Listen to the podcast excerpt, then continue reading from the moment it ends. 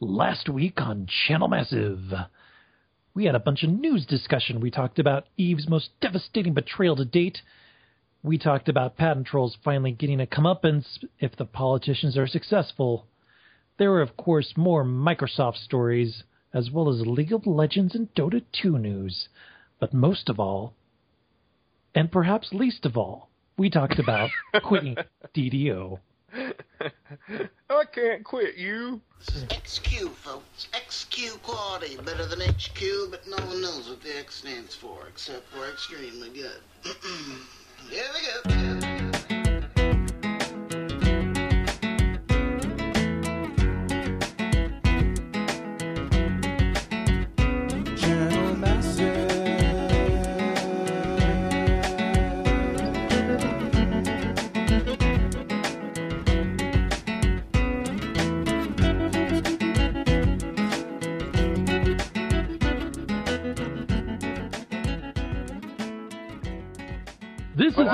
259 of Channel Massive Side Quest. It came Drop you like from the stick. south.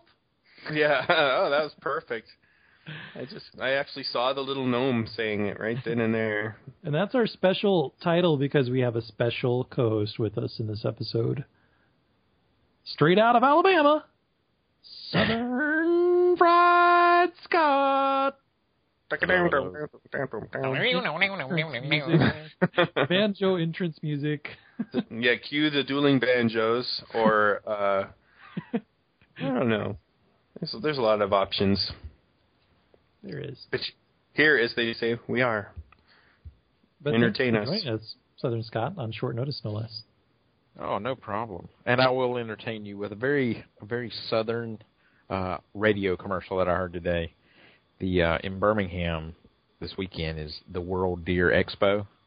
Not the Oh. chigger stuffing competition. No, the, The World Deer stuff? Expo with with Tommy and Bubba from Swamp People, Lizard Oh, Lick no. Towing, and the all whitetail biki- all star bikini team, Oh my and god! a live and predator animal display.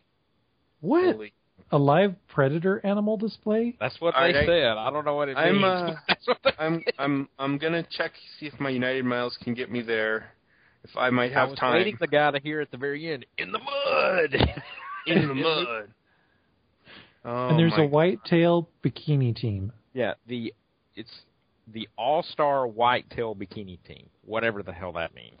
I mean, I'm guessing whitetail is the deer, but it It may not I thought, be. I thought they it just sounds I thought basis that at the just same time, you know, G stringy. So I thought it was pretty. I, cool. I I believe it implies that when they tan, they don't do it in the nude, so that when they take their bottoms off, they have a rather white tail. I had debated not to go until I heard Lizard Lick Towing Crew's going to be there. I mean, come on. Yeah, well, you got to go for that. And then you got tickets for you and the whole family. Oh. In this episode, we are going to provide some better guidance as to why we've abandoned DDO and also talk about our second group night attempt with Planetside 2. or you can call it Ah. Planetfall 2 if it makes Planet you feel good. Fall too. That's where Fall from the that's, sky a couple times. So that's where I tried to work on show notes before I got my caffeine this morning and mixed Firefall with Planet Side, ending up. and you with, were consistent about it. You continuously I was. called it Planetfall. I and was. at first I, I thought was- you were making a joke. I'm like, are you, you saying Planet Fail? no. Planet Fall. Planet Fall. It was. It would have been a much better name.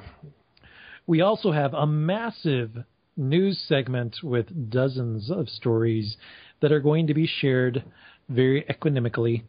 And this time they don't all come from Polygon. They don't. They're from all over the place. They are. Yeah. But And that was a nice word you used too. well, thank you. I, I don't think I've ever used that in conversation, so I'm glad that I saved it for a podcast. Yeah.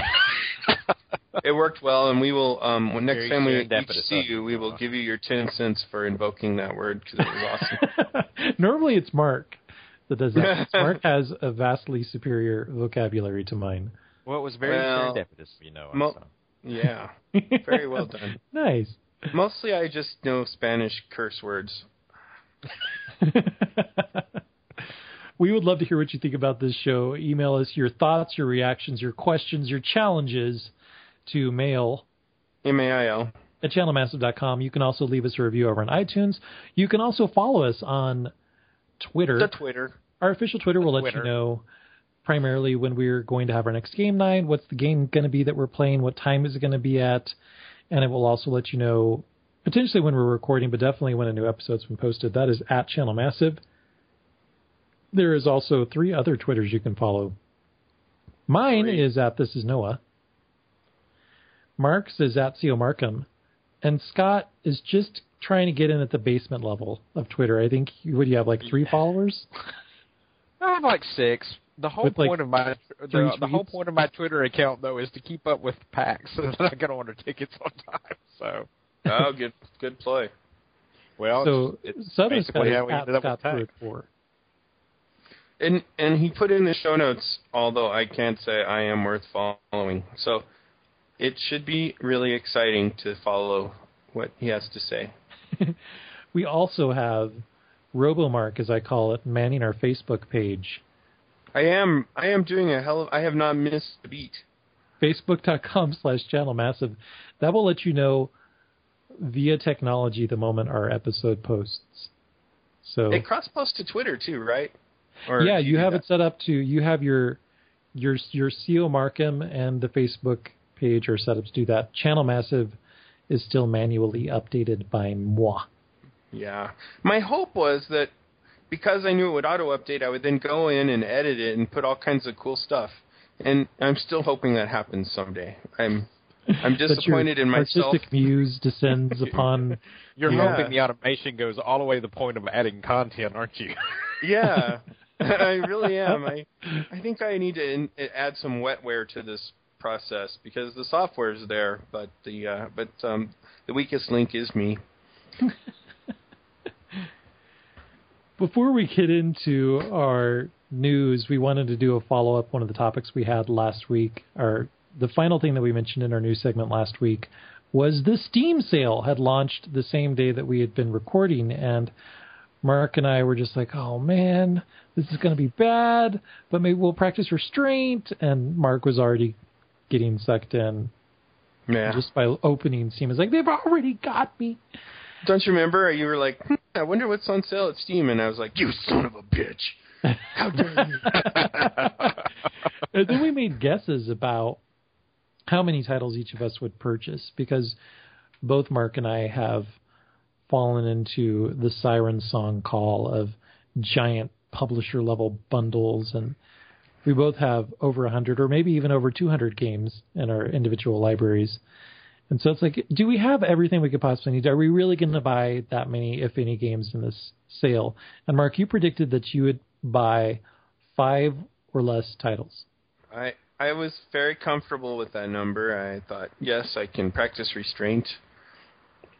And as it turns out, it started out innocently enough with Dark Souls and Borderlands 2. Now, Dark Souls, I start. This is interesting. I started to install that, realized I needed a Microsoft login and that it was part of the Microsoft Live experience, and uninstalled it. So that tells you my love and joy with Microsoft. I will try and get develop some patience and try it again. Um, but anyway, I did Dark Souls and Borderlands 2 that night. And then I thought I'm fine, I can resist. And then I saw the Universe Sandbox for like ni- 199 the next day, and that looks just so cool because you can like collide galaxies, or you can you can do all kinds of different things with the solar system and and uh, galaxies, the planets. So I got that for like 199, and I, my thought was I'd use it as an educational tool with the kids. Immediately, though, I went and made Earth the size of the sun, which, interestingly enough, it flung Mercury and Venus off in different directions, completely out of the solar system. Um, the Earth turned into a star. Jupiter was kind of unaffected, although it gained this really weird orbit. Saturn was had this crazy orbit, started to just go nuts. Um, and Mars, I never found. I don't know what happened to Mars. It was crazy. So that was that was my experience with that. Then, kind of excited about space and stuff. I bought the Kerbal Space Program, which I don't know if you're familiar with that, but it's pretty cool. Kind of a sandboxy type thing. Uh, Garry's Mod, Far Cry, Far Cry 2, and Far Cry 3 Blood Dragon. So that's a total of eight, which means I have no restraint in me. Although, because all of these were single games, not the big like AAA bundles that are you know older, um, my grand total in spending is not quite as bad as it has been in summers past. That's good. And you actually got some cool titles. You actually ended up getting some ones that I either wanted to get or I, I purchased. And I think my prediction my prediction was even more conservative. I'm like, I think I'm only going to get three, which I believe I blew way past that within the same evening because I went home like, it's just it's only five bucks or it's only three bucks. Maybe you went three today. Yeah, so I said three, and let's count how many I got. Let's see.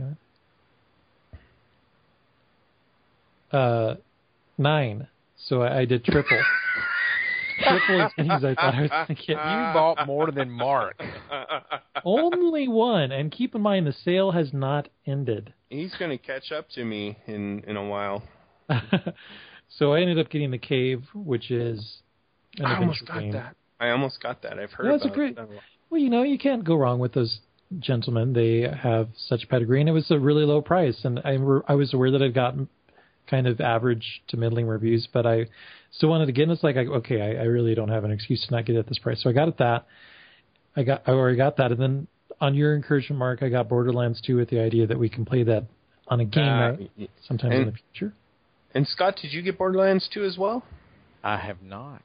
Mm. You really should. I would really love to play it with you three guys. Yeah, I think it'd be a lot of fun. Yeah. Then I Well, got that- I, I mean, it's ten bucks. It's hard. Not, it's hard to say no to that. Oh, so. and it's awesome. I've I've played just through the beginning, and it is it's just the like humor of it is just awesome. Can I can I spoil it real quick a little for you guys, or should I hold off? Sure. yeah. Nah. Go ahead. So you start out and there's these this little robot guy on one wheel that kind of he's boxy looking, the kind of Claptrap. Yeah. claptrap, and he was in the first one too, or his equivalent. And um, he's like, he's like, oh man, you know, you found me, thank goodness. But there's this there's this terrible creature in this lair, and and and he's known for just ripping people's eyes out and all this stuff. And so of course you go there. And the first thing that happens is the terrible creature comes, ignores you, rips the eye out of the robot, Claptrap, who's totally freaking out. He's like, "Oh no, I'm blind, I'm blind," and he was like, "Please help me get my eye back. It's all I've got." And so then, of course, and he's totally frantic, and he's crashing into everything around you, which is just hilarious to watch. And that totally sets the tone for it. So, you know, it's got like all the classic like Diablo stuff, but with a different, you know, a 3D shooter type perspective. And there's It's got- loot.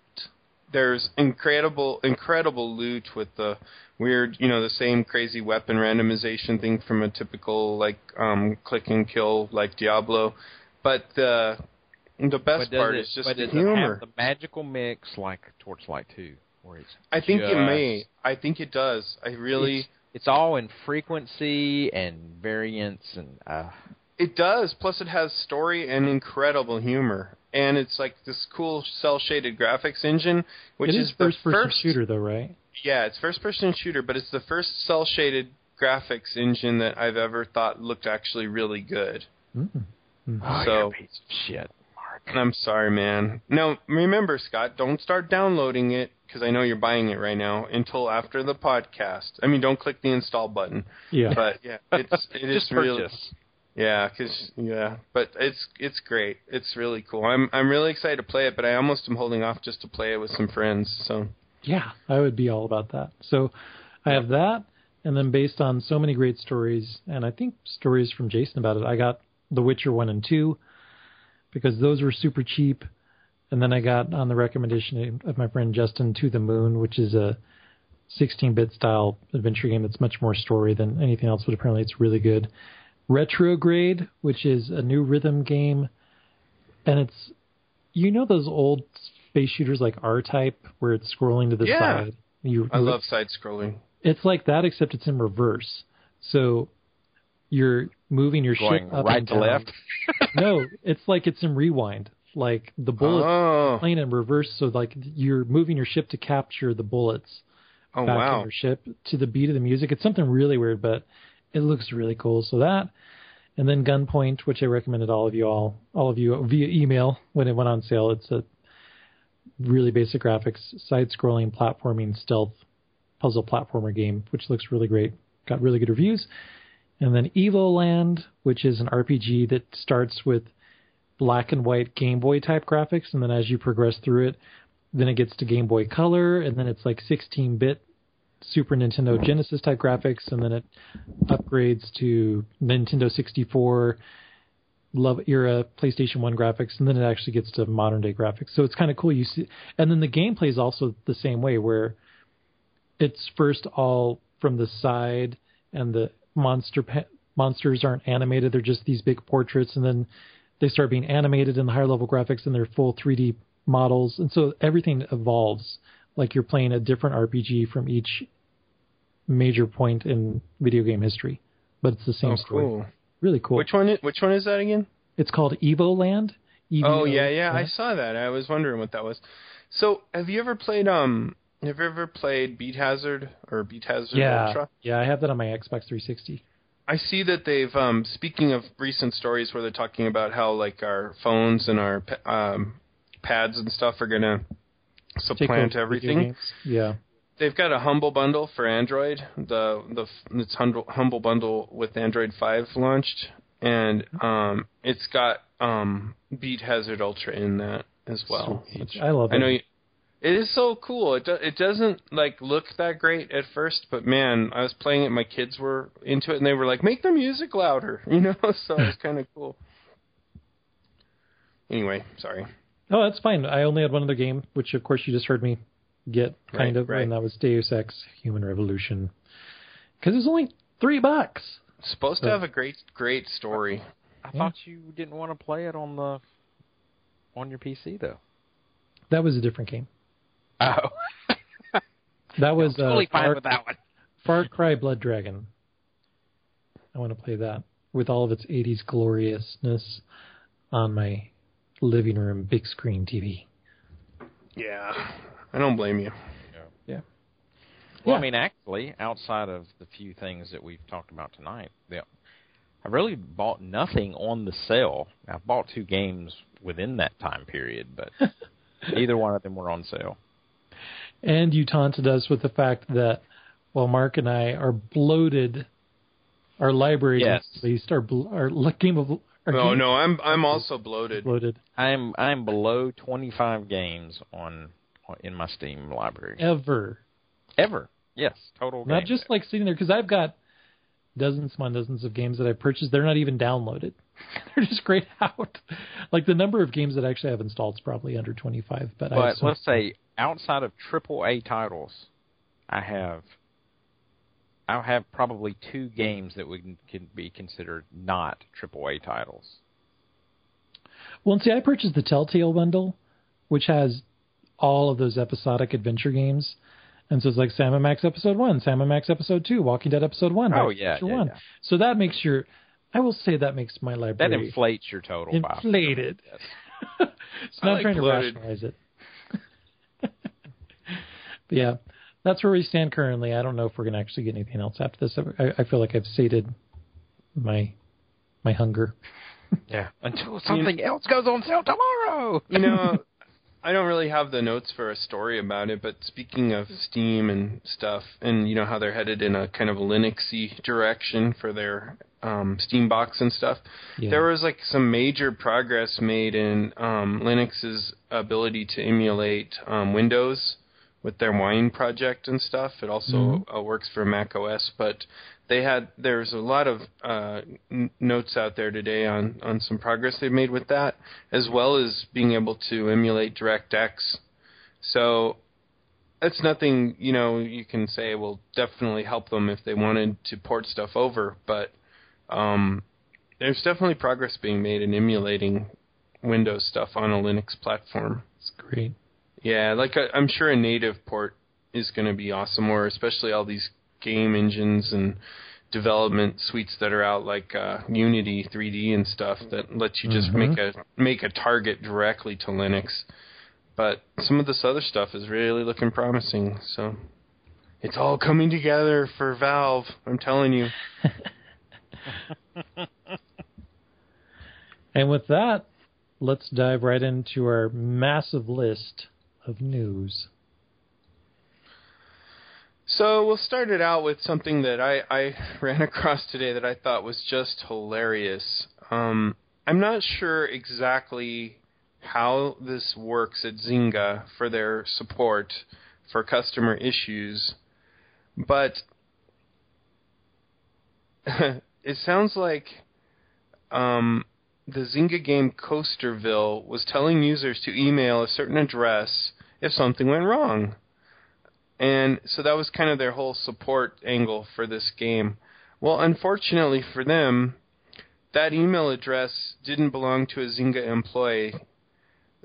It was, in fact, owned by someone named Eric Mueller, who owns the domain themepark.com. And I guess they had probably Zynga had probably at some point meant to get themepark.com as a domain name, you know, to have one of to, to for their collection of of marketing stuff for Coasterville, Mm-hmm. but they didn't. And so this guy uh, uses this domain for his web design firm, so he's fairly savvy. He started to get all these emails from users of the Zynga game Coasterville who were having issues and wanted wanted help.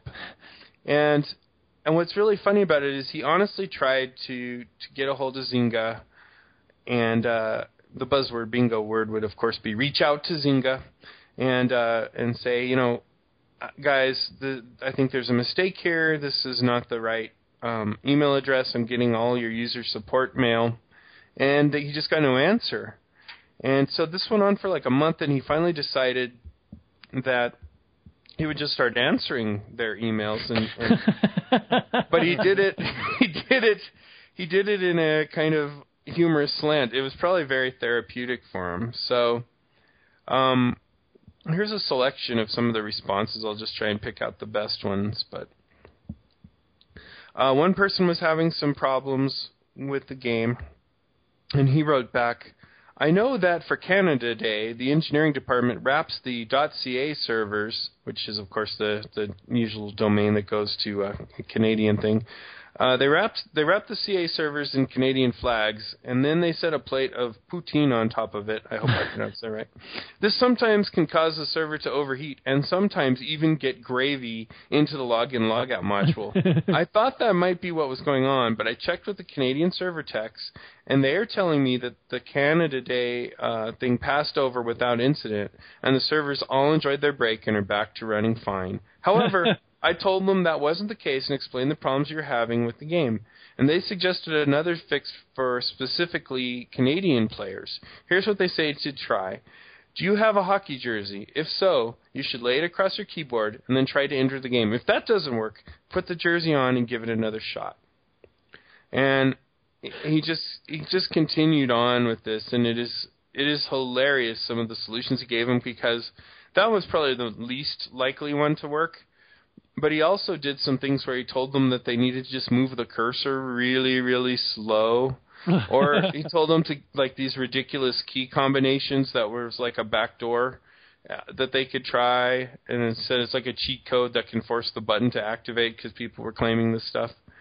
Um, I guess eventually um, what happened was Kotaku contacted Zynga to confirm that there was something wrong, and they told us this that this was a very rare thing, but it they essentially fixed the glitch from as far as office space terminology goes, and they have now reset the uh, customer support thing to not go to this guy anymore, which is too bad because I thought it was really funny how he handled it.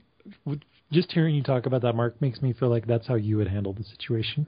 Oh God, absolutely. And I have done things similarly to that. You have. Um, yeah, I was at work one day and I got this. I got this um, IM from someone who got the wrong. Uh, you, it's like our OCS, um, you know, our office communicator at work is like our own IM solution. And I got this unsolicited uh, OCS message from this lady who's like, I can't believe he's saying this. The guy is such an idiot. I just don't know what he's going to do. And then I wrote back and said, Really? Who are you talking about? Please tell me more. And then, then like there was this, this long delay, right? And then the lady writes back, you're not who I meant to send this to. I, and I wrote back, I know, but still, I want to know. and Please that point, include me in your click. she just quit talking to me. it was so funny though. You should have like kept sending her additional messages throughout the day. Oh, Like, are you ready to tell me yet? I really want to know about this person. It was so funny. I just love it. That's so funny. But yeah, that is exactly what I would have done. Yeah, and so I, I really love that that story. So you can check it out. the rest of our news stories that you're going to hear, listeners, are actually in chronological order, basically as they happened in the week since we recorded our last episode, and something that I definitely wanted to make sure we talked about, even though it happened the Friday after we recorded our last episode. So it it technically happened before you could even hear our last episode, but that the U.S. government actually recognized League of Legends players as pro athletes. So the the U.S. State Department said all right, this is really an official sport. Therefore, out of country or or people who aren't U.S. residents, they can actually apply for and receive visas to come to the U.S. and play this game as a professional athlete. Which this is aside from more superficial things like the next the season three championship for League of Legends is going to be held at the Staples Center, which is a huge facility and I mean, we're talking NBA level sized facility is going to be used for League of Legends.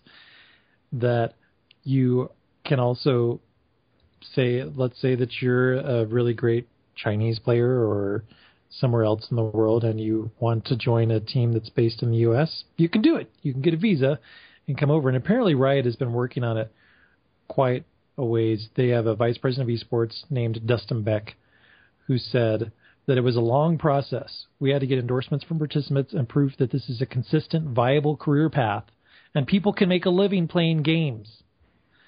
Which is like, wow, that's something that historically we've only talked about that happening in South Korea, but now it is finally happening over here in the U.S. Is your um is your pro gamer buddy Ryan still playing that? Do you know? Have you talked to him lately? I don't know. Actually, I was. We were reminiscing just today over I am about that flash video over on Newgrounds called dot dot dot, where it's a really dramatic reading of a really poorly written review of an Oh. adventure game. We were reminiscing about that, but I actually didn't ask him about this. But next time I Yeah. talk to him, I'll have to.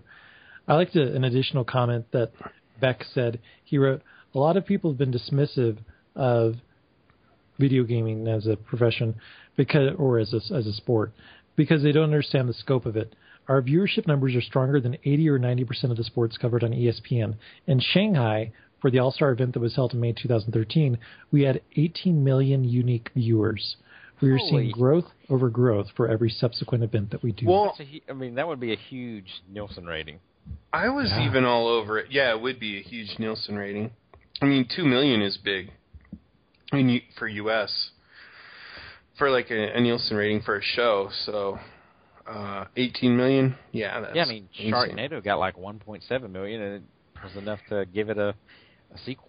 It got one point seven million. Yeah. I know, I know. There's Sharknado 2 now. That's How I are they wish good, I'd man? seen that. It sounds so ridiculous. the the YouTube uh, oh, trailer it's, it's for it is available. They'll show it a dozen times. What's What's so funny about it is there's one scene for the trailer where m- mostly the sharks are aligned with the flow of the air, so they look like they're actually just these vicious sharks like flying around in a circle inside of a tornado. But there's one one scene where they're not, and it just looks like they're just unfortunate sharks falling out of this tornado cloud. Like they're like, "What the fuck? I was swimming." So it's it's pretty funny. It's it's Sharknado 2 will surely be even better. Oh yeah, definitely. Back on to Riot Games, one other story that was really interesting, especially considering all the negative press that the video game development and publishing industry receives as far as a workplace or as a career path choice.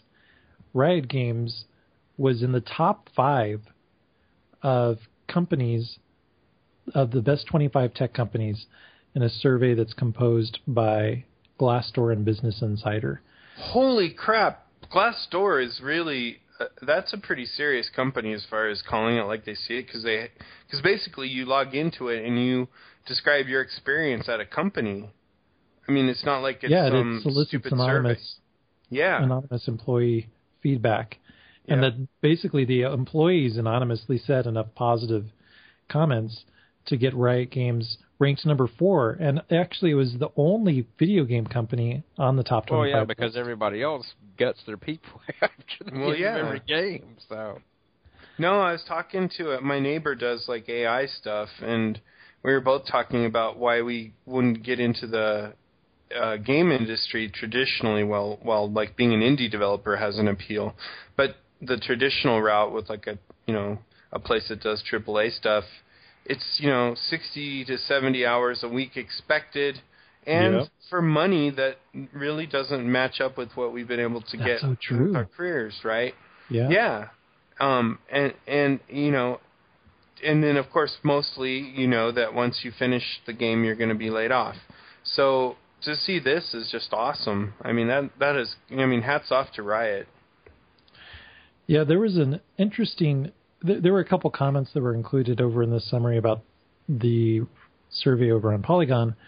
One saying the company takes ridiculously good care of us and tries every step of the way to make sure we're engaged culturally, intellectually, and socially with industry and each other. It's by far the best place I've ever worked. However, in another comment, they have a culture of camar- camaraderie, but also a culture of high standards. As a result, people will let people will get let go that you might have had a personal connection with. So apparently there's a high turnover there as well, in spite of how glowing it is. but you have high yeah they they're really going to help you have a you know a full life help- help you empower, empower you to be a good employee but they expect you to work. That's the way i read that. You have to do your job well to keep your job. Shocking i know.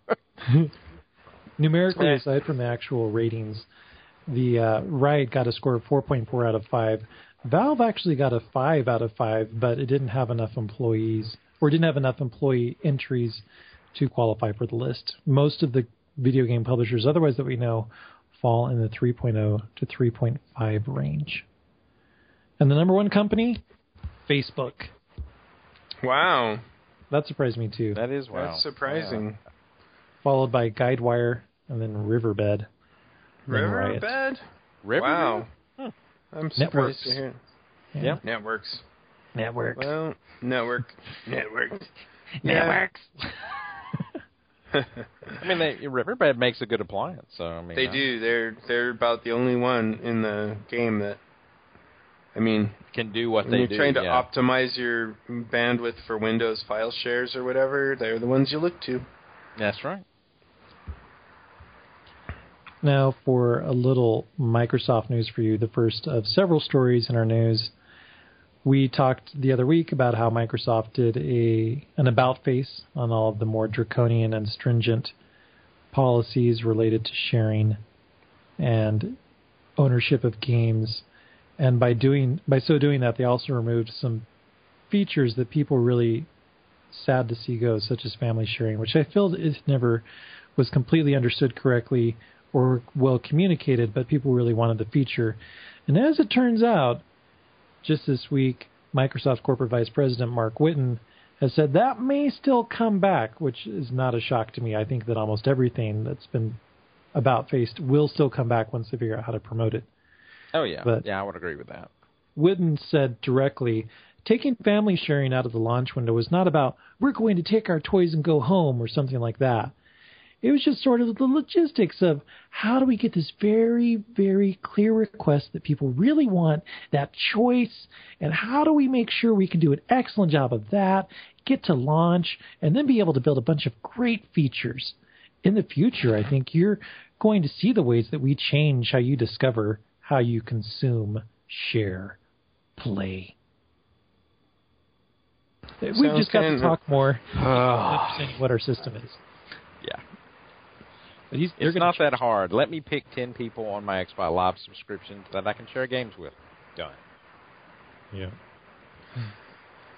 Oh, will they ever pull their heads out of their communi- communal asses? We'll Those go are- slightly out of order, and we'll. I guess we can talk about the Surface tablet prices being cut. Oh, yeah. Um, which I think this is more, you know, the cut was um, you know, what 150 bucks across the board for the device, and it was, you know, a couple of days ago that was kind of promoted as Microsoft's getting aggressive, trying to, you know, begin to, you know, really commit to the to the marketplace and try to, you know, add Mm-hmm. to their footprint. But today, of course, they had their their earnings call for this last quarter, and they took a nine hundred million dollar hit on their Surface tablet. Mm. So that's probably what they they. Uh, I'm betting they have inventory that they can't get rid of. Mhm. Which it's arguable that, you know, um, there's no surprise. Windows 8 has not had any traction. I mean, it's three percent of the of the deployment of mi- uh, Microsoft OS at the moment, which is less than when than Vista for Christ's sakes. I mean, Yeah, that that pretty one hurts. um, I understand what they're trying to do, but I think they they went too much too fast when so Yeah. much of their bread and butter is enterprise that uh, you know they should have. Well, they've only cut for the price of the Windows RT Surface tablets. The Surface Pro tablets are still at the same price. Yeah. which is Which which is is, overpriced. Yeah, I exactly. mean, the whole point of a Microsoft product is wow, it's a tablet I can join to my domain at my office, but not the Surface RT. No. but not. Yeah, I know. Not the product that you're trying to get rid of. Got it. no, the Pro is the Pro is pretty slick for Microsoft centric companies. I mean, I could see it as a nice alternative to an iPad, but A lot of it is is there's so so much third party development has not caught up to the Windows 8 platform that right. It's going to be a while. That and I know Microsoft is trying to push touch, but the problem is, for an example, a firm like mine that we have multi monitors on everybody's desk. You know why? Don't optimize for touch interface because I can't deploy that.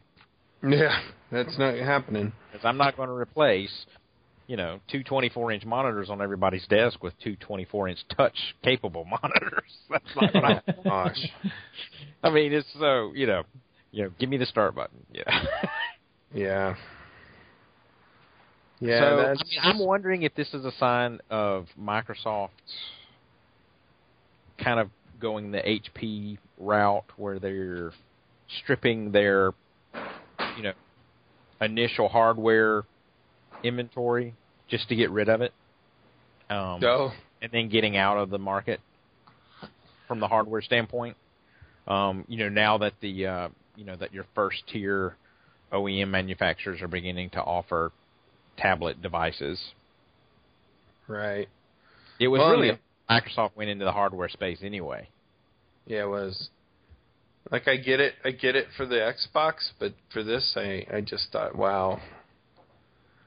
Well, I think the the hardware is at least planned to stick around through the rest of the year because there was some kind of strategy slide that was leaked or shown earlier about a month ago or in the last few weeks stating that Surface was going to be getting a mass a, a bunch of updates both on the accessories front and on the hardware front.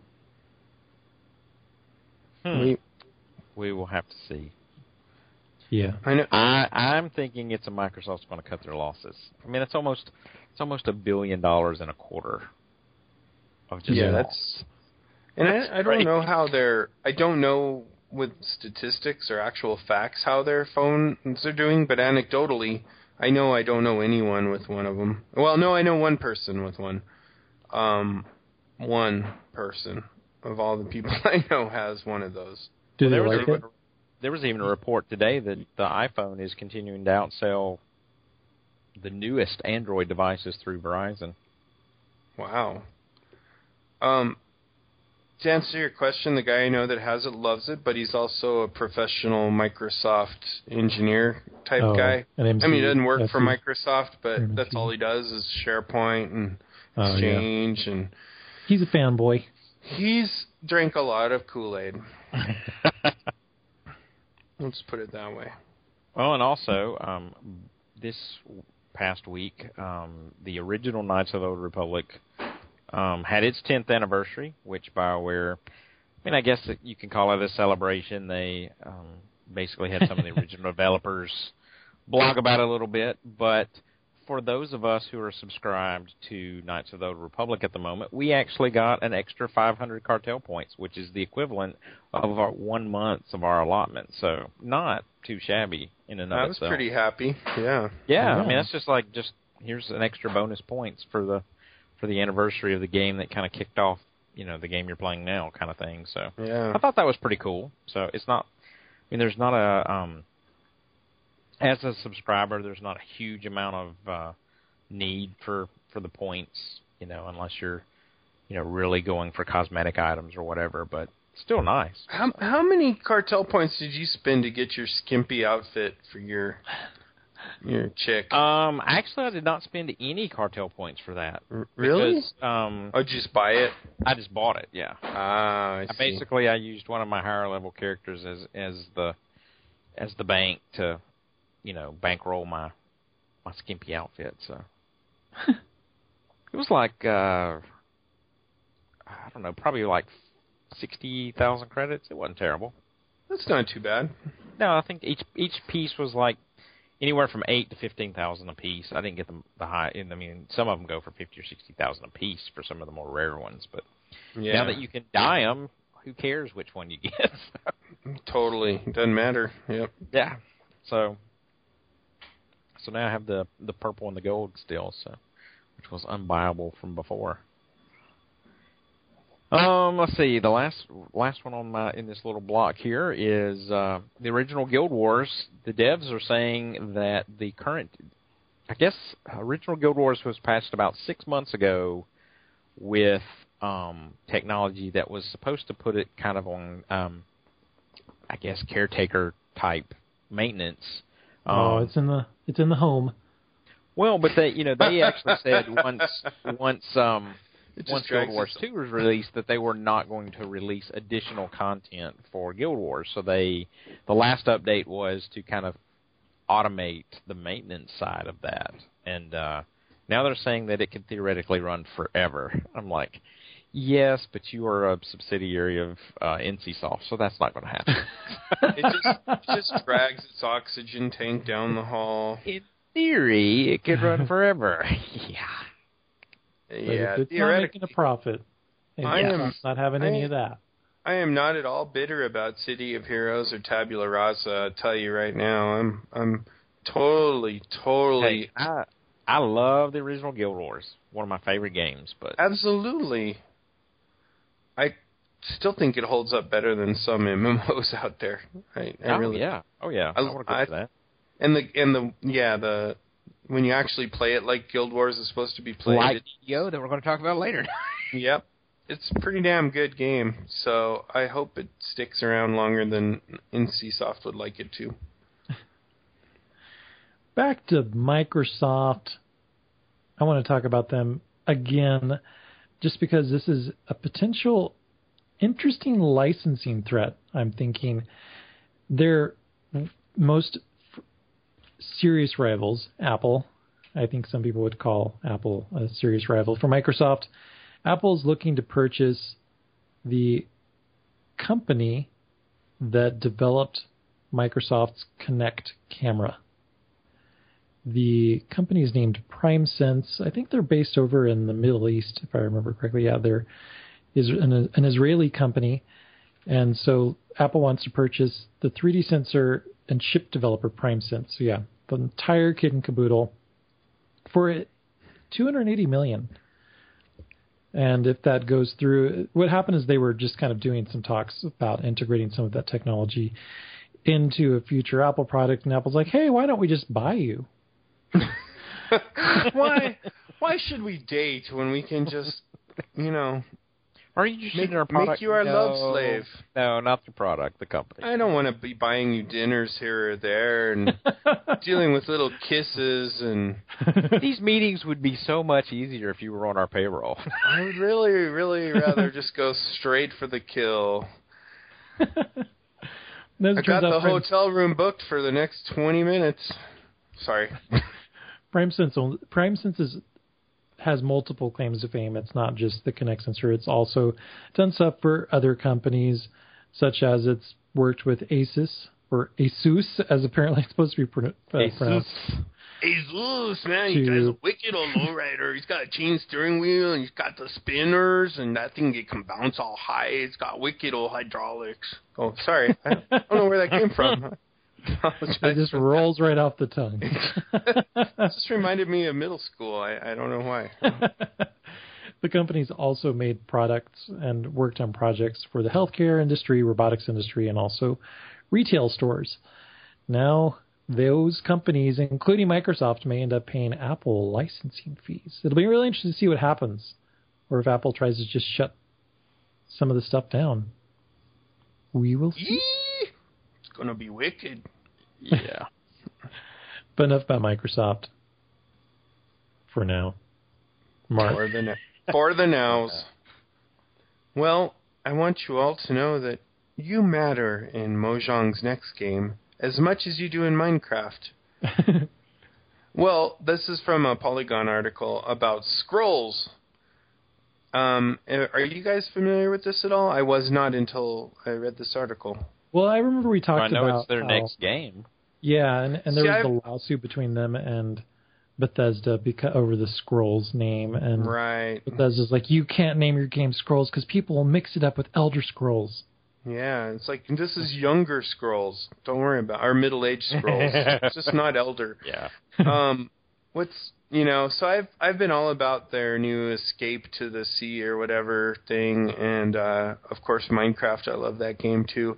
I never really looked at scrolls, oddly enough, and I should have because it appears to be kind of like a combination of Magic: The Gathering, which I just love, and um, some of the tactics games, Yeah. minus minus Fallout Tactics, of course, but um, you know more like um, Might and Magic or something.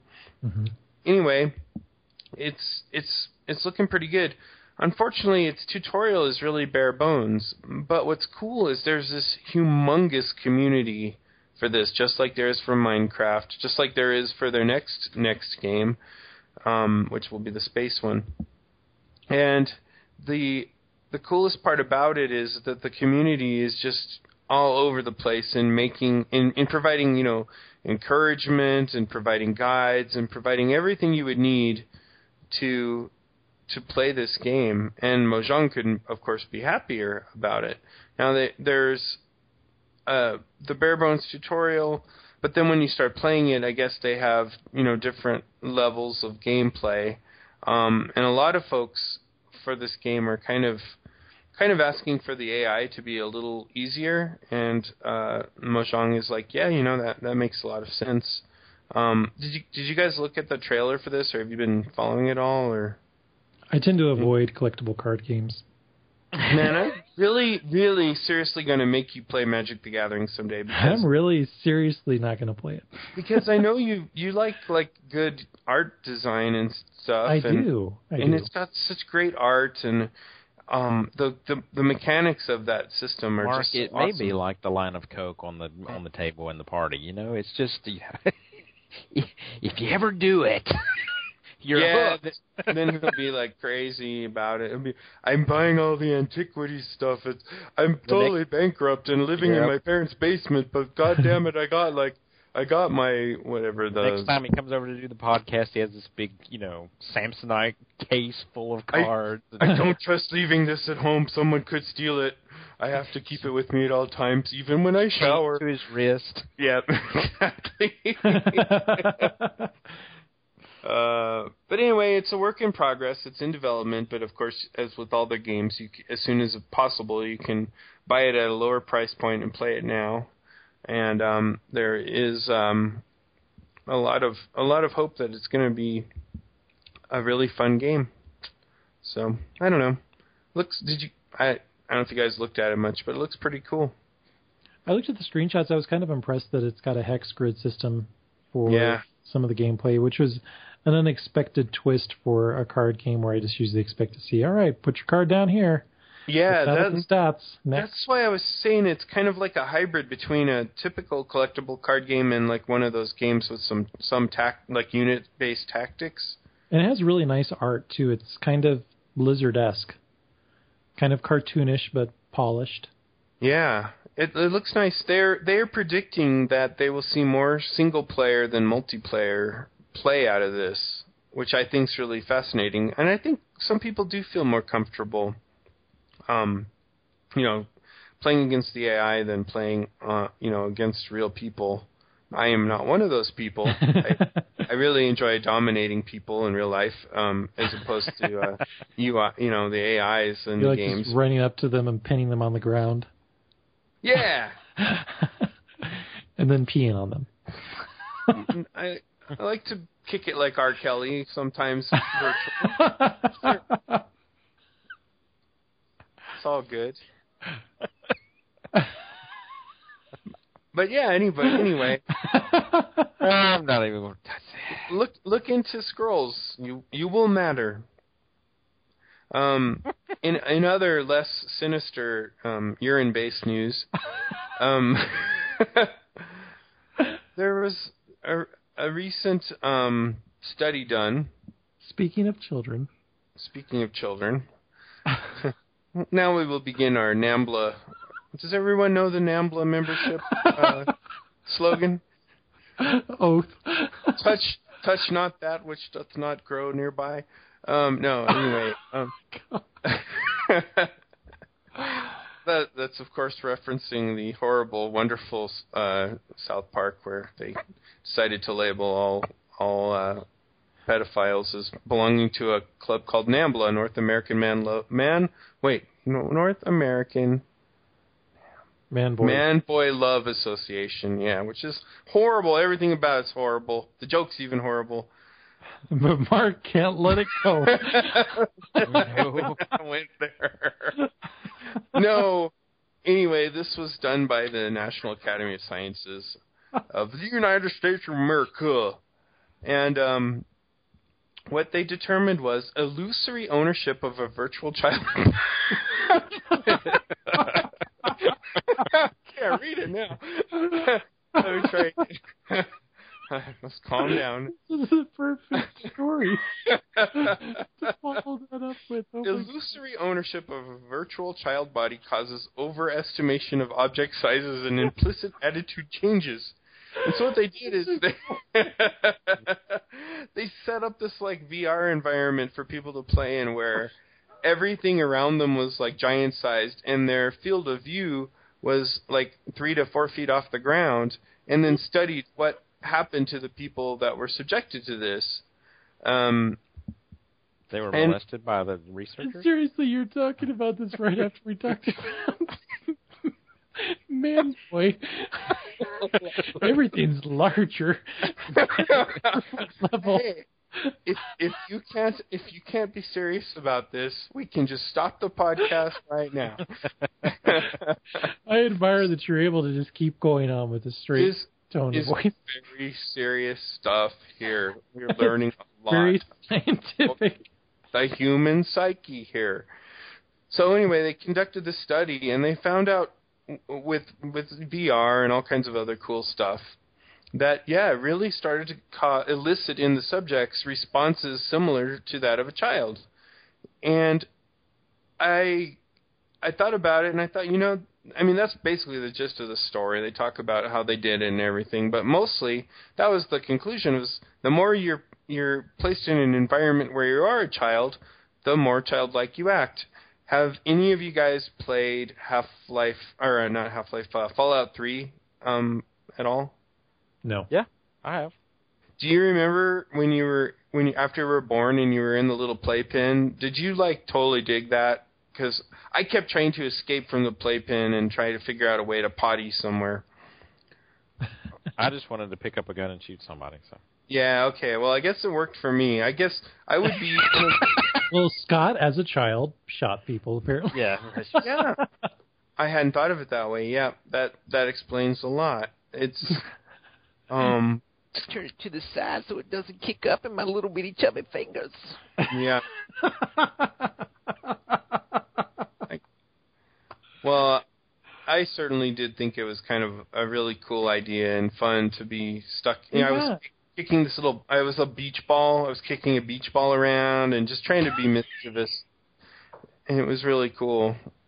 So, And it- Maybe be a kind of- attractive to your doctors there. hmm and it's also it's an interesting statement for gamers who might try to eschew or avoid playing a game that stars a younger figure because like oh but there's all these dude bro games where I can play as a grown adult running around shooting stuff whereas that you can have a, an experience that's unique and completely not and not entirely reproducible in those types of games by playing a game that actually stars a child character. And unfortunately, the only thing that's coming to my mind is Limbo, which is incredibly dark and violent. I was thinking about that Which- was the other example I could have gone to, but I was like, yeah, that's uh, every time you die in limbo, it's a horrible death for and to see that happen to a child is never good. Plus, it's not Nintendo. There's lots of games that feature Or Bioshock, you know. cure- or Bioshock. Yeah, those little the little girls that little um sisters. yeah Little sisters. or Fear. There's Fear. Yeah, there's Well, a little girl in that. In in in more in more positive new- news. PlayStation 3 game, The Last of Us. I mean, there's a, Right. There's a child in that dystopian, horribly depressing game. risk Well, um, of it. You know, oops, spoiler. Sorry. allow me to attempt a segue to something far more positive. And that would, of course, be from Polygon, the, the story about how Microsoft says the U.S. government is stopping us from sharing NSA snooping details. Oh, uh, that's not more positive, but interesting nonetheless. So, um, of course, they're stopping them from sharing how they do that. Yes, they are. What's really, I mean, it's total BS anyway. Um, Microsoft, Yahoo, Google, everyone has been kind of crying foul that the NSA won't let them, you know, tell us, the the general public, um, what's really going on and and how deep this goes.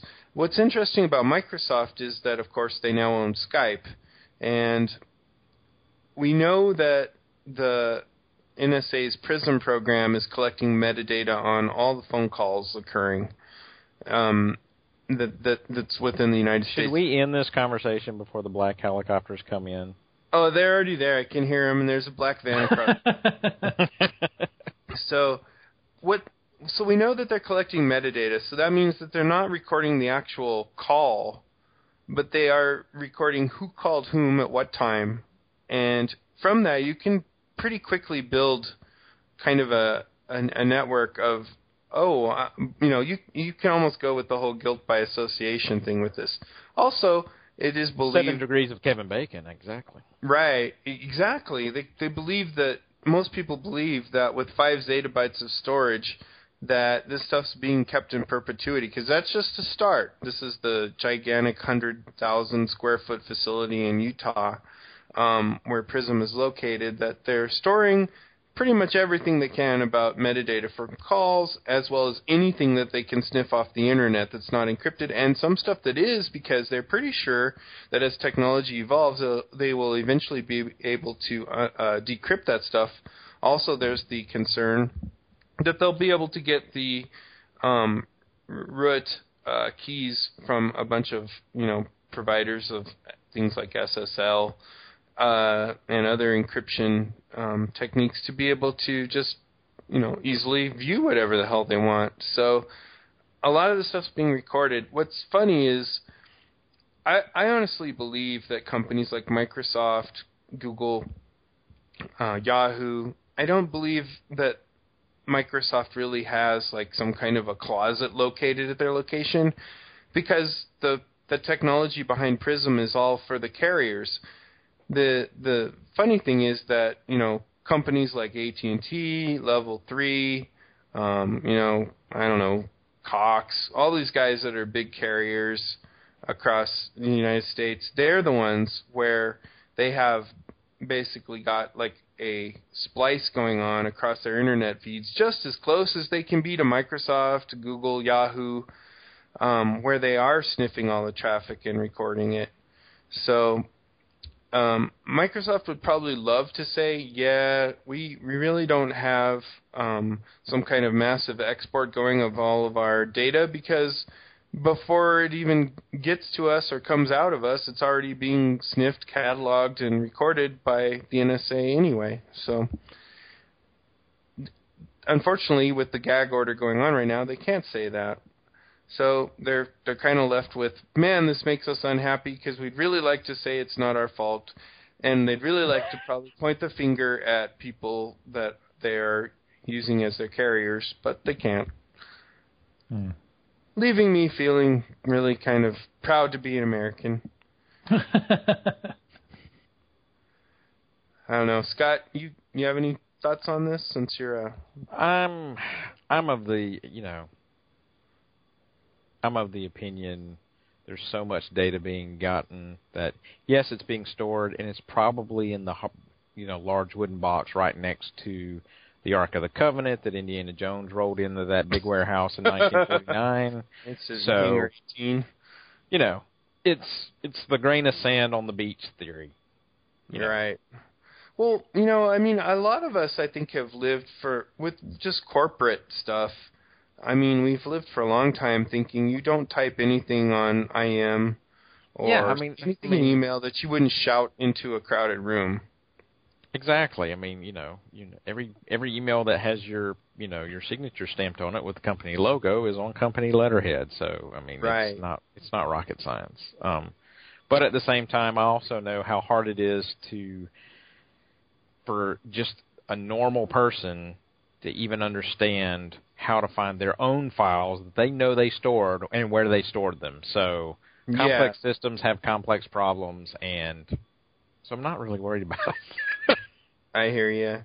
You know, uh, speaking of that, I I looked up on Skype. I was curious after reading the story if it's encrypted or not, and apparently our our communications right now as we re- record this podcast are encrypted, and they're also decentralized. So we're we're not like going back through the Skype servers. Every packet of our VoIP conversation isn't going back there. We're we're totally decentralized and we're basically peer to peer. It just depends on who has opened up their firewall or doesn't have a firewall uh, as far as like adjacency to neighbors um, goes to determine the, the actual path across the internet.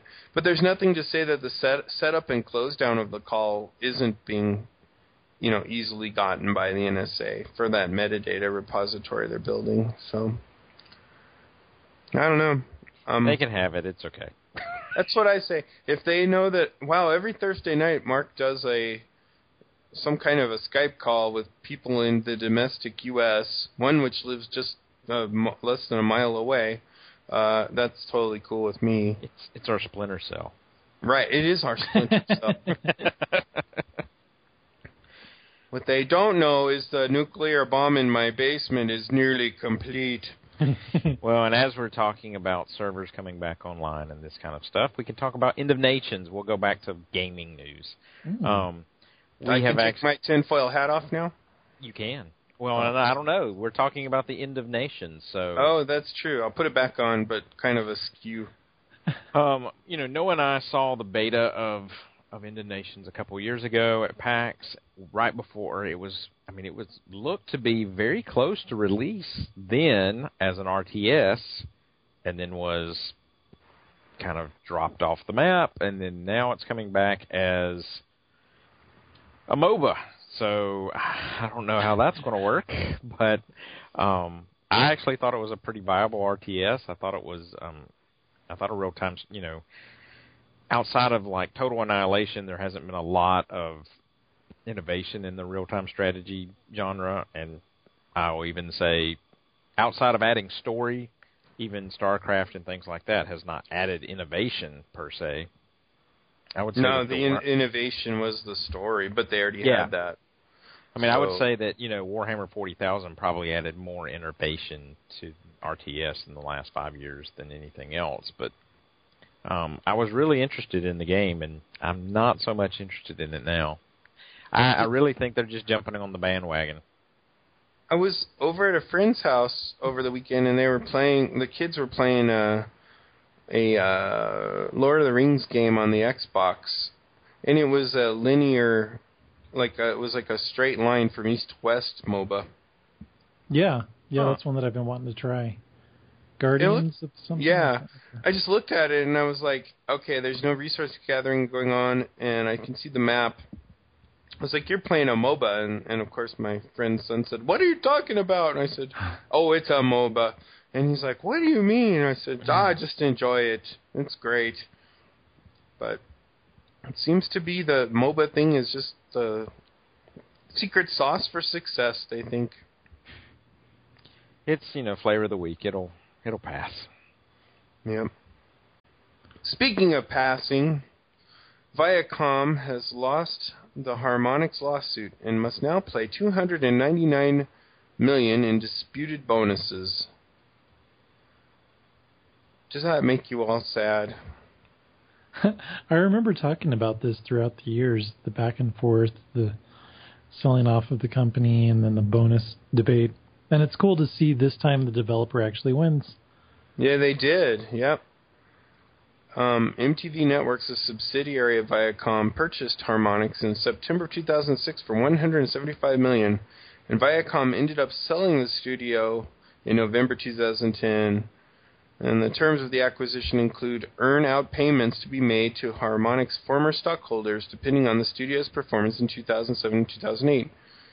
Of course, that wasn't something that really was what they wanted to do. so they did. So, so we don't feel like paying you, so we're not. yeah, they paid 150 million in 2007, but, but determined that it owed the stockholders that owed the stockholders nothing in 2008, and later sought a refund for its earlier payment. Um, but yeah, it looks like that has been decided, and they need to pay up. Um, just the thought of like I, I don't even know where Harmonix is right now. I mean, do you do you know Noah or Scott? I mean, what are they? Where did they end up going? Yeah, are, are they even a company anymore? Yeah, they are. They they had a big game announcement at E3. They're making Fantasia Music Evolved hmm. for Microsoft and Kinect, and they're I think they're working on another evolution of Rock Band. Now that's exciting. Yeah. Um, of course, you know it'll it'll have to go a long way to compete with Rocksmith's technology, but yeah, I really, really, as a person who's spent countless hours playing Rock Band and singing awkwardly, only to be mocked later by Noah when I sang that horrible "Head Like a Hole" song. uh, I can only say that I really would love to do that some more. Well, only maybe not with as much alcohol in my system. So, um, or subject everyone to m- playing Rocksmith with me, which is equally horrifying. Um, but yeah, I was I really want things to go well for Harmonix. That's cool that the, at least the stockholders are getting something. I just don't know what's going on with the actual employees. But um, kind of cool to see Viacom actually lose one. Another blast from the past is coming courtesy of Firefly. So a while ago, there was a multiverse game system created, and there were several franchises that were going to launch games based off of that, Firefly being one of them, and ended up getting canned, I think, in the last year. But lo and behold, the franchise is making a return on mobile phones. There is an, a social online role playing game, is what it's being called, that's going to launch on iOS and Android based smartphones and tablets next summer. It's a Facebook game. Yeah, this was revealed over on uh, over at San Diego Comic Con, which is running during the time of our recording. Not much was shown except for a conceptual trailer showing lots of planets and ships, kind of just randomly floating and moving around in a space-like environment. So not really sure, but there is an official website that you can go to, keepflying.com, to keep track of the game and find out exact, exactly how it's going to manifest. It's no Star Citizen, I'll tell you that. Mm. Mm. Nothing is. No, Another I television think... property that we're fond of is Battlestar Galactica. So as soon as I see anything Battlestar Galactica related in the headline, of course I click it. And this is unfortunately not directly related to Battlestar Galactica, but one of the screenwriters for the show who also went to work on Caprica as well as the older series with Jessica Alba, Dark Angel, is now working She's hot. is now working with God of War developer so- Sony Santa Monica on an unannounced secret project. And people are thinking that it's something space based because, well, they're bringing this dude in who has got a lot of experience with space drama. And there stuff, was- yeah. Yeah, and there was a teaser poster or message or whatever you want to call it that players found within the most recent God of War Ascension, which is kind of like a multiplayer Smash Brothers fighting game, that showed a picture of Earth, and the message under under it said, "When the Earth stops, the journey begins." So who knows? Maybe the Earth is going to have some apocalyptic exercise in this upcoming game that this screenwriter is working on. Michael Angeli is his name, and then people leave Earth to look for something else, kind of Titan AE style. That's almost the plot treatment for that that I just mentioned. Either way, I want to see how it turns out because Battlestar Galactica, one of my favorite series of all time. Oh, very, so good. Very good use of a very um a very obscure uh, animated movie from the '90s. Very good. hey, I know that you like that movie as much as I do because I do, doing and it has a great soundtrack. It does. It has a kick-ass soundtrack, and you used several songs from that soundtrack. Oh, I I've love that. It's one of my using songs favorite albums. Sadly, Yeah. I mean, it's it is It's a really great, great. soundtrack, It's got an awesome mix of pop rock. But yeah, I am and not a terrible movie. I mean, it really is a good movie. Uh, yeah, I, I own it. I liked it a lot, actually, much more than I expected. I went in very skeptical because Oh, there yeah. was a lot of negative press, but it was great. So That's we've our taint for the night. Yeah. Our tenth tangent. we we've covered a lot of the fallout from 38 Studios, um, fall from Grace, and the the investment in them by Rhode Island, quite unfortunate. Um, and you know how Kingdoms of Amalur: The Reckoning came out, but the the actual full game never surfaced, I think. And well, with all this stuff, one disgruntled Rhode Islander came up with a really sarcastic commemorative plaque, which I think is just an awesome idea. Um, and so it's got on the left side, it's got this 38 studio. It looks really pro too. It's got 38 studios. It's got on the right side, it's got a picture of Curt Schilling in his prime as a pitcher for the Red Sox, and then it says "Thanks 75 million, Kurt," and uh, an exclamation mark. And uh, I, I, I just, I do- just love it. As an aside, I mean, I really think Curt Schilling gets a bad rap for all that. I mean, the dude basically blew his entire savings. Oh yeah, I mean, now I mean, it's it's not like he didn't go all in and he fleeced the entire state for money. I mean, no, it totally hosed him. I think he's doing like some some kind of like sportscasting stuff, or at least oh, he's an yeah. expert I mean, now. He's to try to- his, he's selling his autographs for five hundred apiece at every you know card Yeah. shop. And so, I mean, it, It, yeah, it, I think he had the best of intent. It's not like he was a swindler or something. It just no. If I don't think- anything, you should vote out all those morons who invested the state funds into a yeah, coming game company. Come on. they were the real So true. villains. Who the hell bets on a video game? It's like it's almost as bad as betting. Well, no, it's probably worse than betting on a restaurant franchise, or not a franchise, but a restaurant to be successful. I mean, the the the rate on that is just horrible. But um, but anyway, um, you can go to the store where this is displayed and visit it in uh, Providence, Rhode Island. Um, You can even in the- purchase it for a very intriguing price. yeah, you can buy it for sixty bucks. Fifty nine ninety nine, the price of a standard video game. Yeah. Hey, sure part of the joke. coincidence or something far more sinister? I wonder how many of these he has. I'm sure this isn't the only one. Um, I love it. That's sarca- sarcasm at its finest. yeah. So, in other news, I have finally found a way to get my kids into World of Warcraft. They're they're ages four and six, so this should be perfect. Um, World of Warcraft will be getting its first official children's book. It's based on the World of Warcraft franchise. and will go on pre-sale later this year and make its premiere at BlizzCon. They announced this at, a, at San Nice. Diego's Comic Con today. The um, the book is called Snow Fight and was written by Senior VP of Story and Franchise Development Chris Metzen, who I've heard interviewed a few times, and he sounds like a cool dude. Um, it's illustrated by Blizzard artist Wei Wang, not one of the pilots of the plane that recently crashed in uh, San Francisco.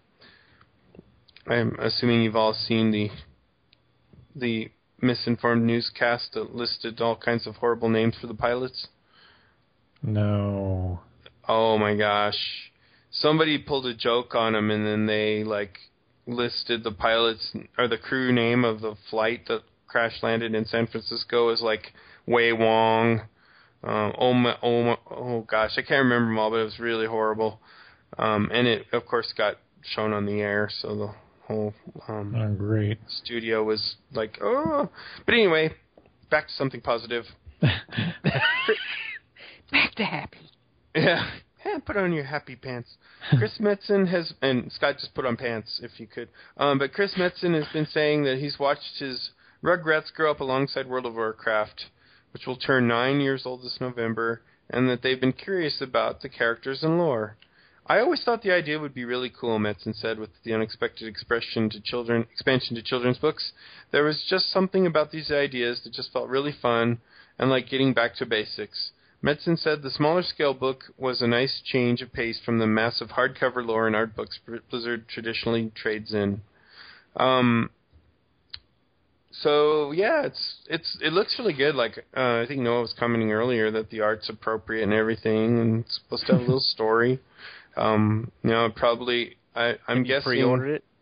I have not pre-ordered it. One of them looks like a chamois to me. The other one I don't know about, but I hope it's a warlock so that you can cast such wonderful spells as drain life, and, uh, I'm sure that's going to be the children's book. summon summon you know demon and Some and uh, succubus. demonic style. bondage and Yes. dominion and yeah, um, you know. So I'm looking really looking forward to that. I will I will check it out for my kids. I think it'd be cool.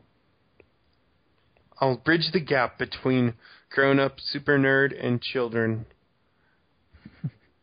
But you've already been working on that because you've been having your son. He's been playing what is it, Marvel Ultimate Alliance, and then some. Oh other, yeah, lots of Xbox games, and he's big on the Marvel stuff. And now he runs around the house singing um, Black Sabbath's Iron Man at the top of his lungs all the time, which is really cool. Although he's got the lyrics all wrong, but they're they're cute to hear. So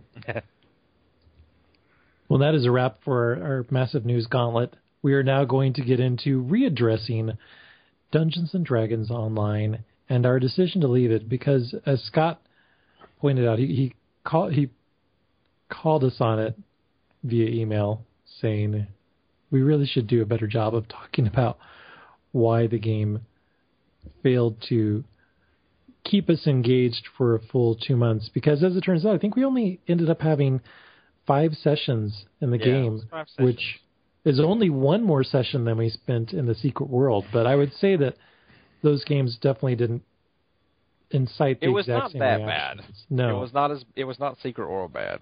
no. Um, I would argue that we probably, at the minimum, one, possibly two sessions, just on the simple fact of we're supposed to do eight in Secret World is the only reason why we were in there. So, Yeah. um, but no, I, uh, yeah, I didn't know if I was going to be joining you tonight, so I had written out some of the stuff that um, we kind of called through the group. So this was not all me.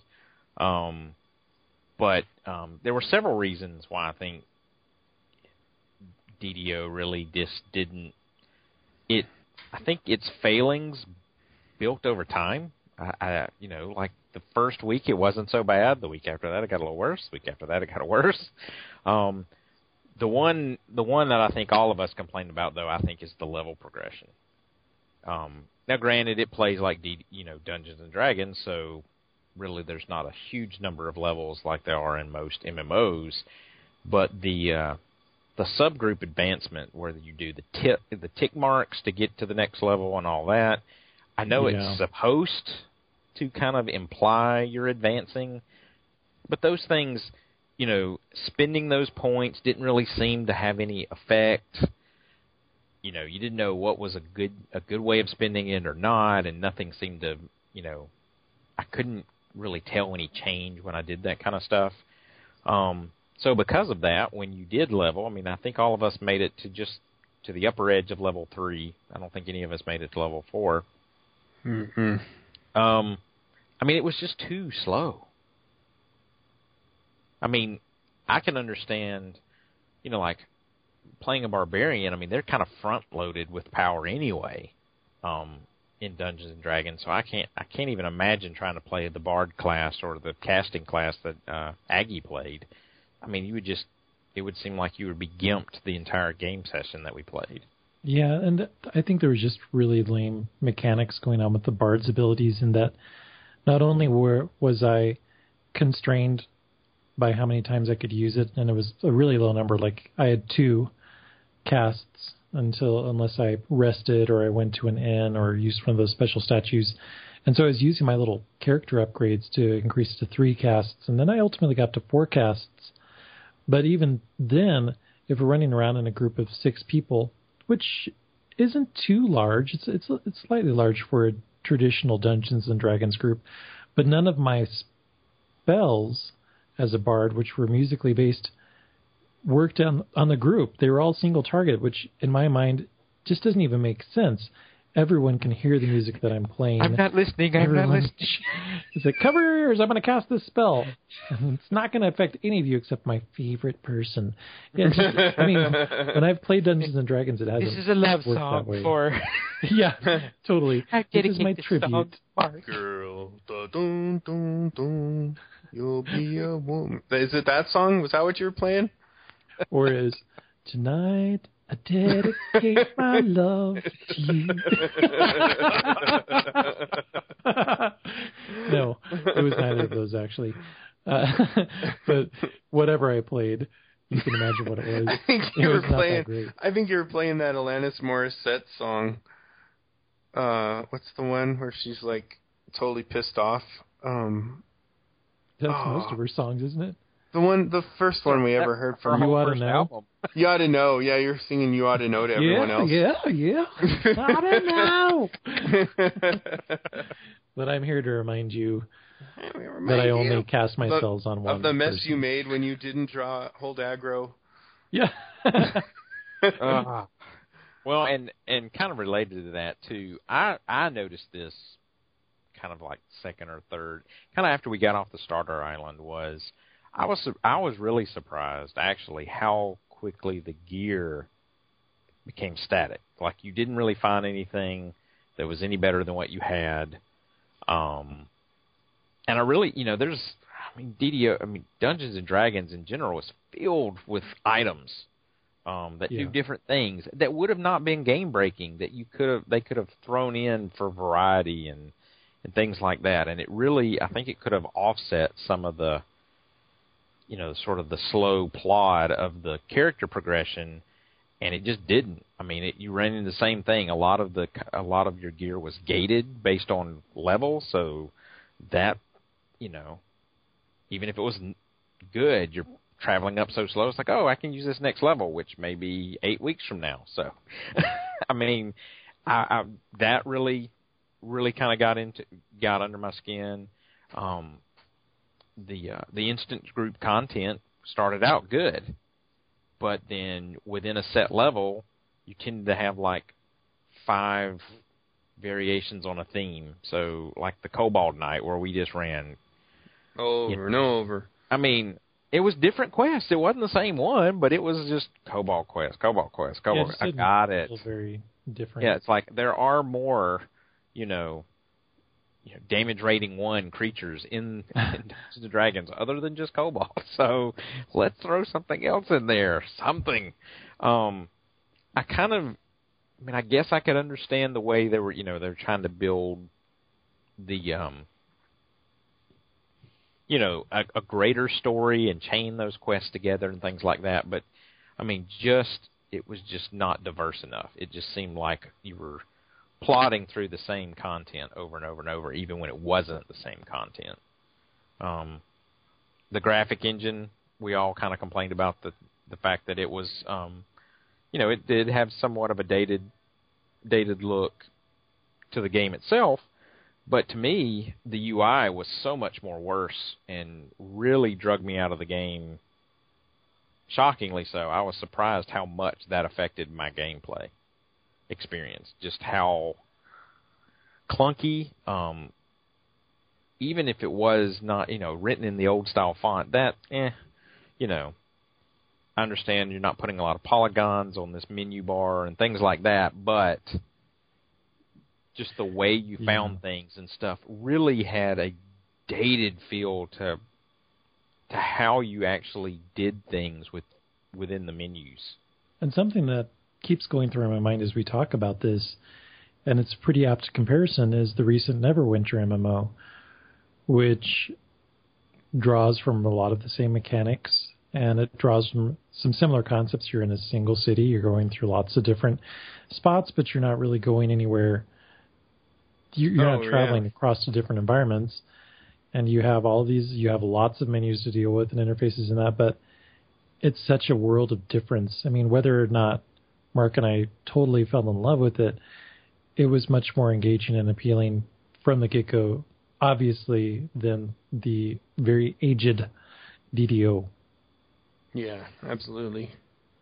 Well, the um, and the last thing that um, Military Scott mentioned this in an email this week that we were talking about was that you know he just he wanted to like it but he just couldn't, and it's the melee classes really can't they don't do anything.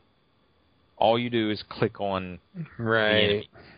And uh, and when you when I say click, that's the default attack. There's no you know, you may have one condition that you can throw that may add some back end calculated value, but it's a, you know, it's a, a time sort of, you know, the next 50 seconds this condition will be in place. So it doesn't, it's, you know, you're not even attacking with that skill. It's, it's sort of a, an extra thing outside of that. That's the, really mm-hmm. the only thing that was different than just click the button, on the creature you want to kill over and over and over. right.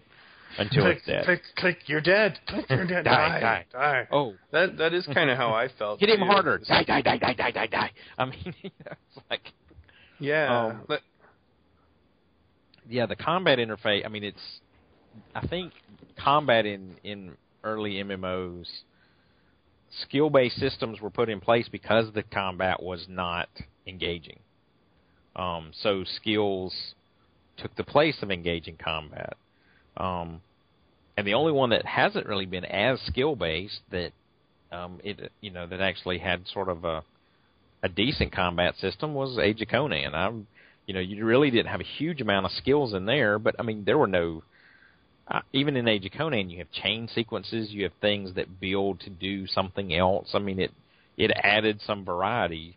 So where I mean it really that one I really remember that one quest where we had to kill like 60 orcs in that 5 minute window and they just kept coming in waves and it was like I'm getting carpal tunnel just cuz I'm clicking my left mouse button over and over and over and over and over. That's all I'm doing. Um yeah, I was really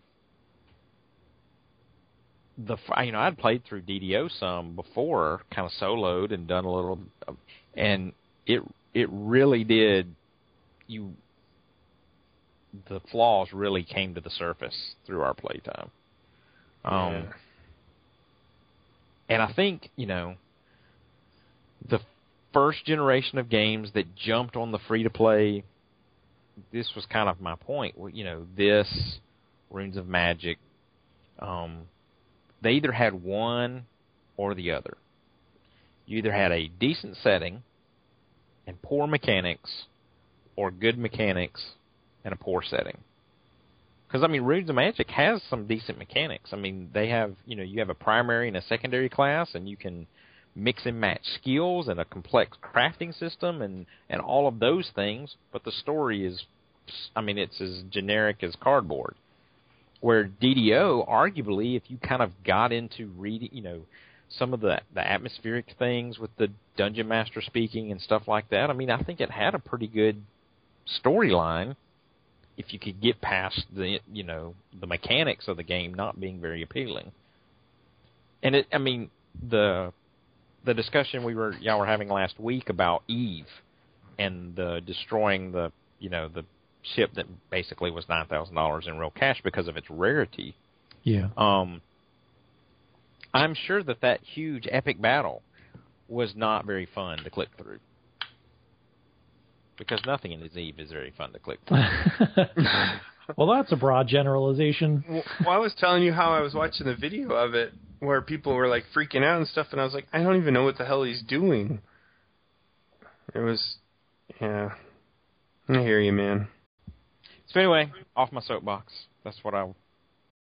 And I, I think I actually probably like DDO better than some people in the group. I, I mean, think so. Yeah. Noah Yeah, really Phil? struggled. I mean, I know he did. Th- This was one of those games where we had a lot of difference in opinion in terms of how much we liked it. Whereas I felt with, for instance, when we were playing World of Warcraft, that everybody universally was really happy with it. And then Secret World, everybody was universally against it. And then Old Republic, I think really only one person, and that was Military Scott, didn't totally like it, but the rest of us really liked it a lot. And then we had this one, I felt like it was kind of split down the middle. But that said, hopefully our next game that we play on our Monday game nights is not going to be so divisive. And in fact, we tried to cope with that and find something that was more appealing just off the cuff in our last game night in which we played PlanetSide 2. That I is am true. curious, Noah, uh, how you how you found it. I thought it was pretty cool. I was hoping and expecting that I would have gotten more into it than I did. But I, I can't say that I disliked it. I thought it was pretty fun. I just feel I was kind of surprised that how how steep the learning curve was.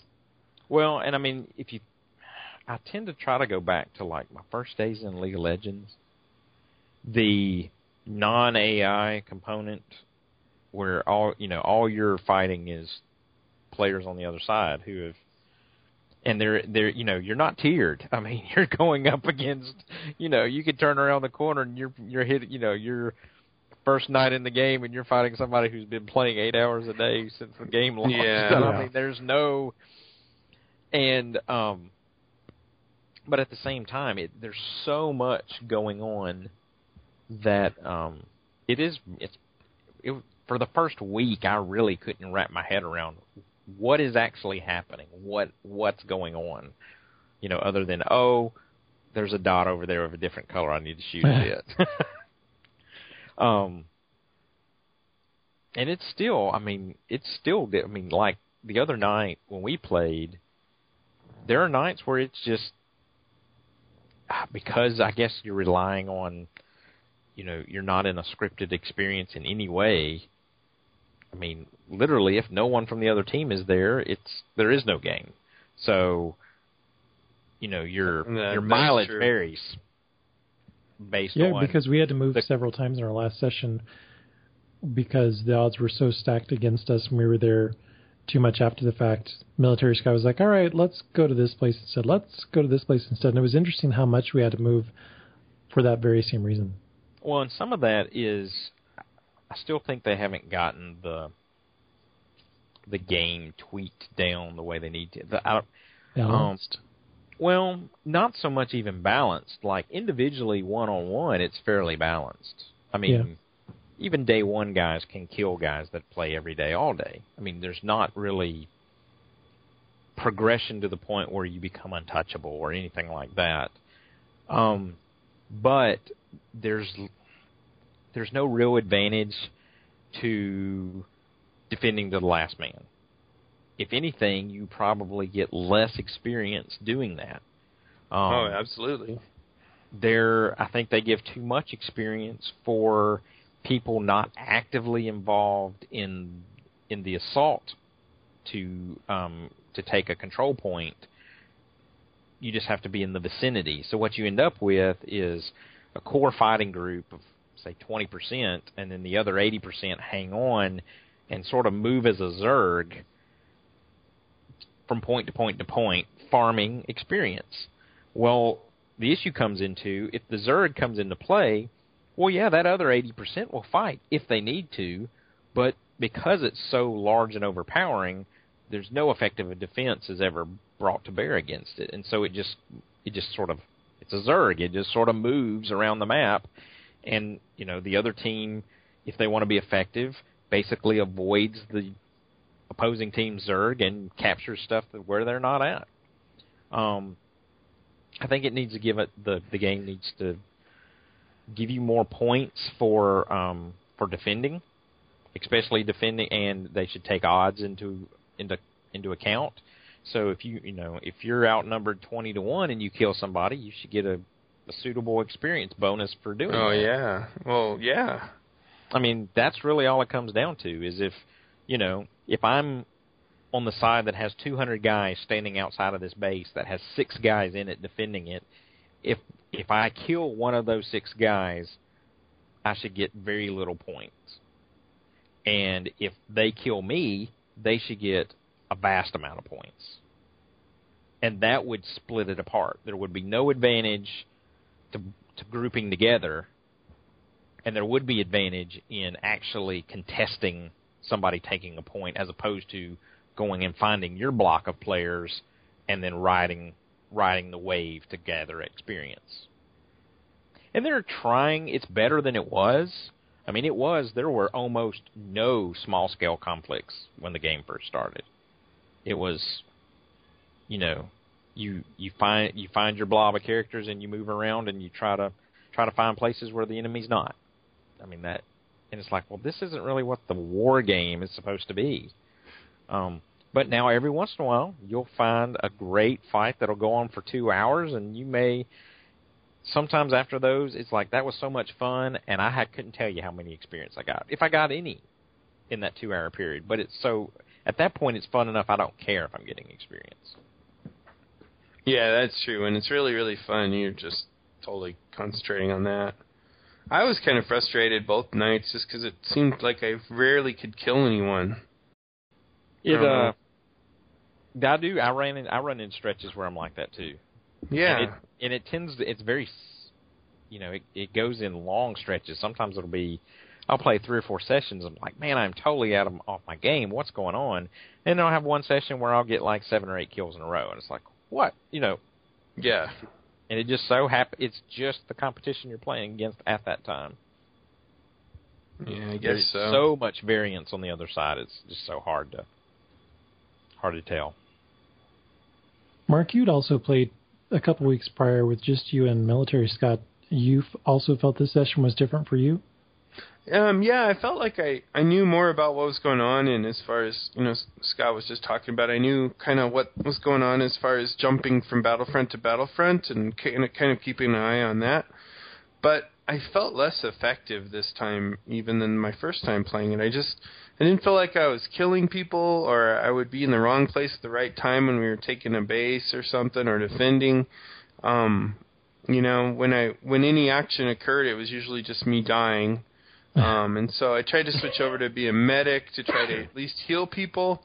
Um, but I wasn't successful at that either because it seemed like the the teams we were playing um, at the different battles were good at killing the medics.